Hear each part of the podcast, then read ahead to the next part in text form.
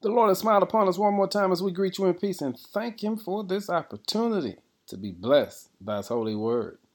The word for the day is let's worship again. With so much going on in the world, when was the last time you just had an opportunity to worship God? You know that real worship where you forgot about all the cares of the world? That's what time it is. In John chapter 4, verse 23 says, But the time is coming.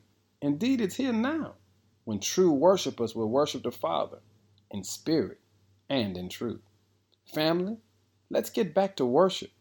This young lady discovered when people are talking about you behind your back, when things are going haywire in your life, get nearer to the Lord and you'll discover He's already provided a way of escape. He's already covered you. He's already given you a path that will bless you like never before. Here's what I'm saying Let's worship again. So today, we want to worship God to such a degree that He allows the desires of our hearts to be placed in our hands.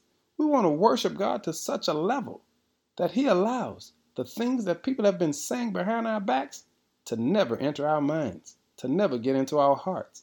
We want to worship God in such intimate fashion that He allows the dirt that people meant to use to bury us with to be placed up under our feet.